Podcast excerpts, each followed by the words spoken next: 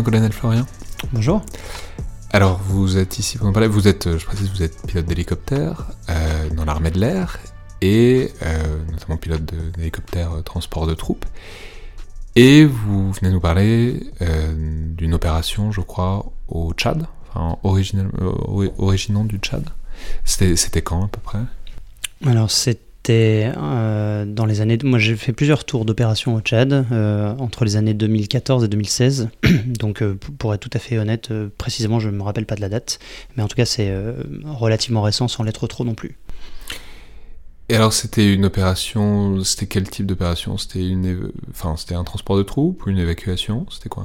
Ben, C'était plutôt une évacuation médicale, mais une évacuation médicale très particulière, dans la mesure où euh, en règle générale, nos missions sont euh, coordonnées avec des, avec des troupes au sol euh, alliées qui, sont, qui ont des radios avec lesquelles nous sommes en contact permanent et qui nous permettent d'avoir des éléments particulièrement précis sur la situation et de savoir du coup pour adapter notre réponse de la meilleure manière possible.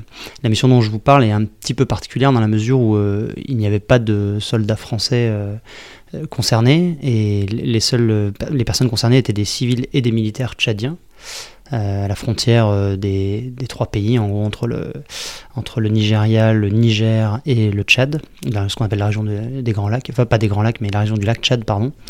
Et mm, donc on avait beaucoup de mal à obtenir des informations concrètes. Quand je dis on, c'est au niveau même de l'état-major, pas, pas simplement au niveau de l'intervenant que, je suis, mais euh, au niveau d'état-major, on avait beaucoup de mal à comprendre la situation.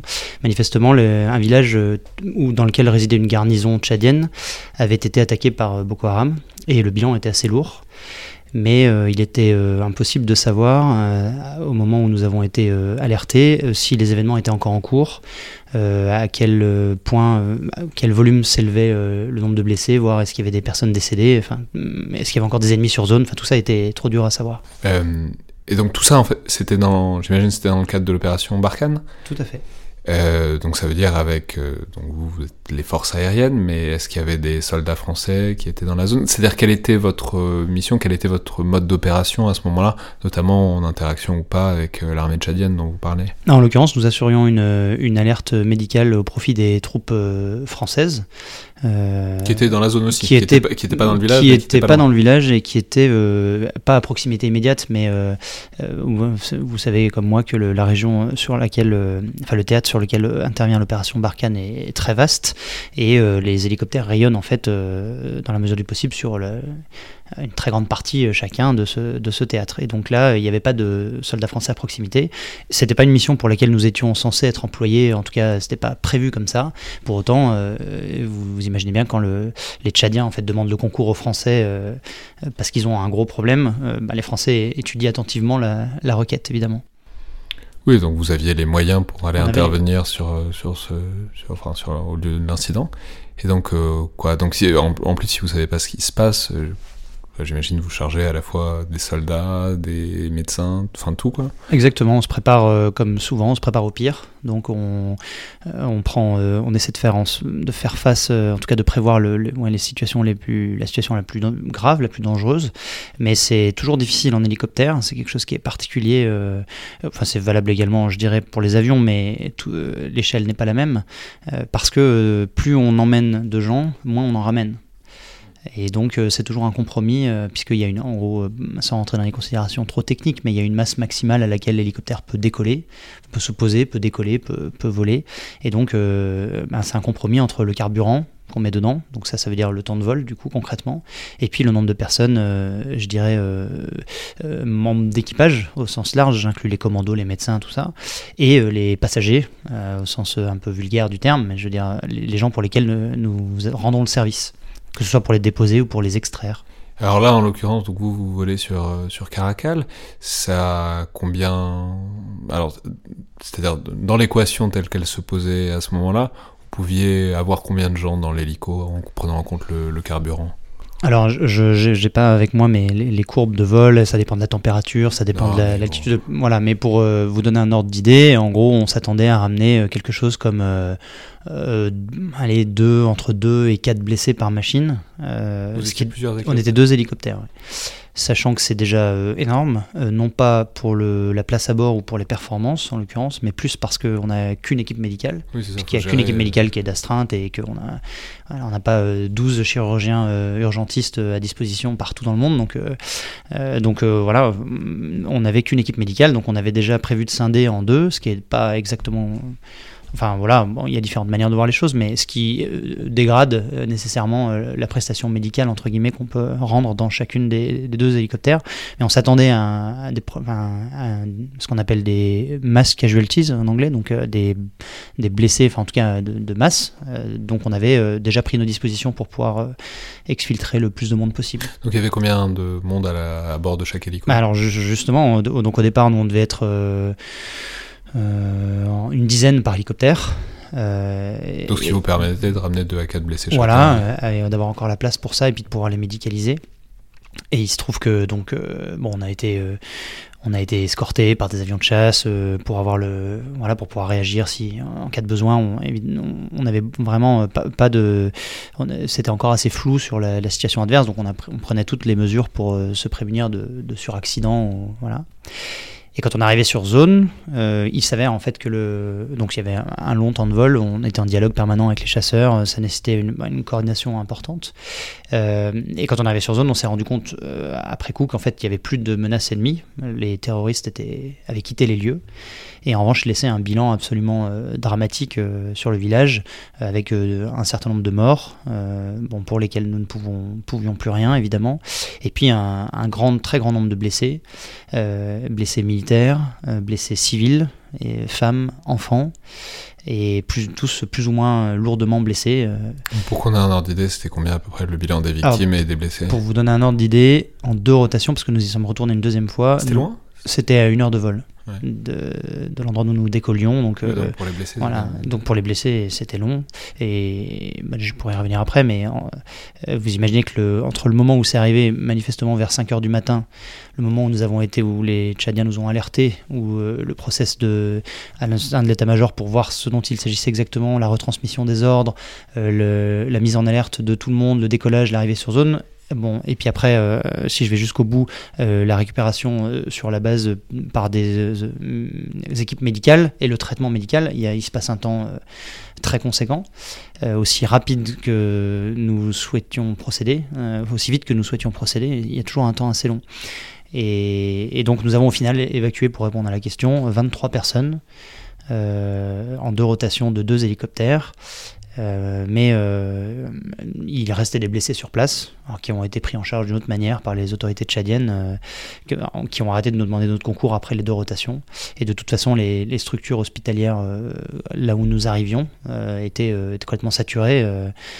euh, de blessés euh, et notamment enfin pourquoi je vous parle de ça pour, encore une fois pour vous dire que parfois dans, le métier de militaire il y a les choses auxquelles on est préparé les choses auxquelles on, on sait qu'on aura à faire face un jour et puis des choses auxquelles on n'a pas forcément pensé.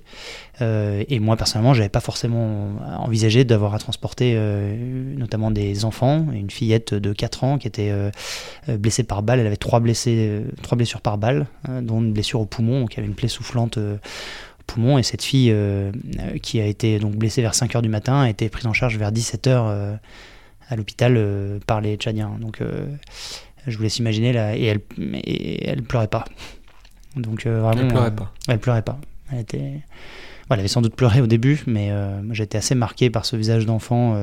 il y a eu un, un petit temps de, de- enfin un petit temps, un temps d'attente entre le moment où on les a débarqués, on a débarqué nos blessés, et le moment où ils ont été évacués vers l'hôpital à la fin de la mission. Et donc euh, j'avais euh, tout un tas de blessés dans notre dans notre hangar hélicoptère, en gros, qui euh, qui étaient progressivement pris en charge par les équipes de soins, mais qui étaient, on peut le comprendre, débordés. Et, et donc il y avait cette fille qui était assise là avec sa maman, euh, avec ses trois, ses trois plaies par balle et qui, et qui disait rien, quoi. qui se plaignait pas, qui gémissait un petit peu, mais et donc ça fait un peu relativiser. euh, on n'intervient pas pour des pour des militaires français, ce qui est d'habitude, enfin, Ouais, c'est ça, ce que j'allais vous demander, ça fait quoi de d'intervenir pour des civils, enfin pas que des civils, puisqu'il y avait aussi des militaires tchadiens, mais ça fait ça fait quelque chose de différent bah, Parce que c'est pas des frères d'armes, du coup, c'est pas, pas des, Enfin, je veux dire, c'est autre chose, quoi.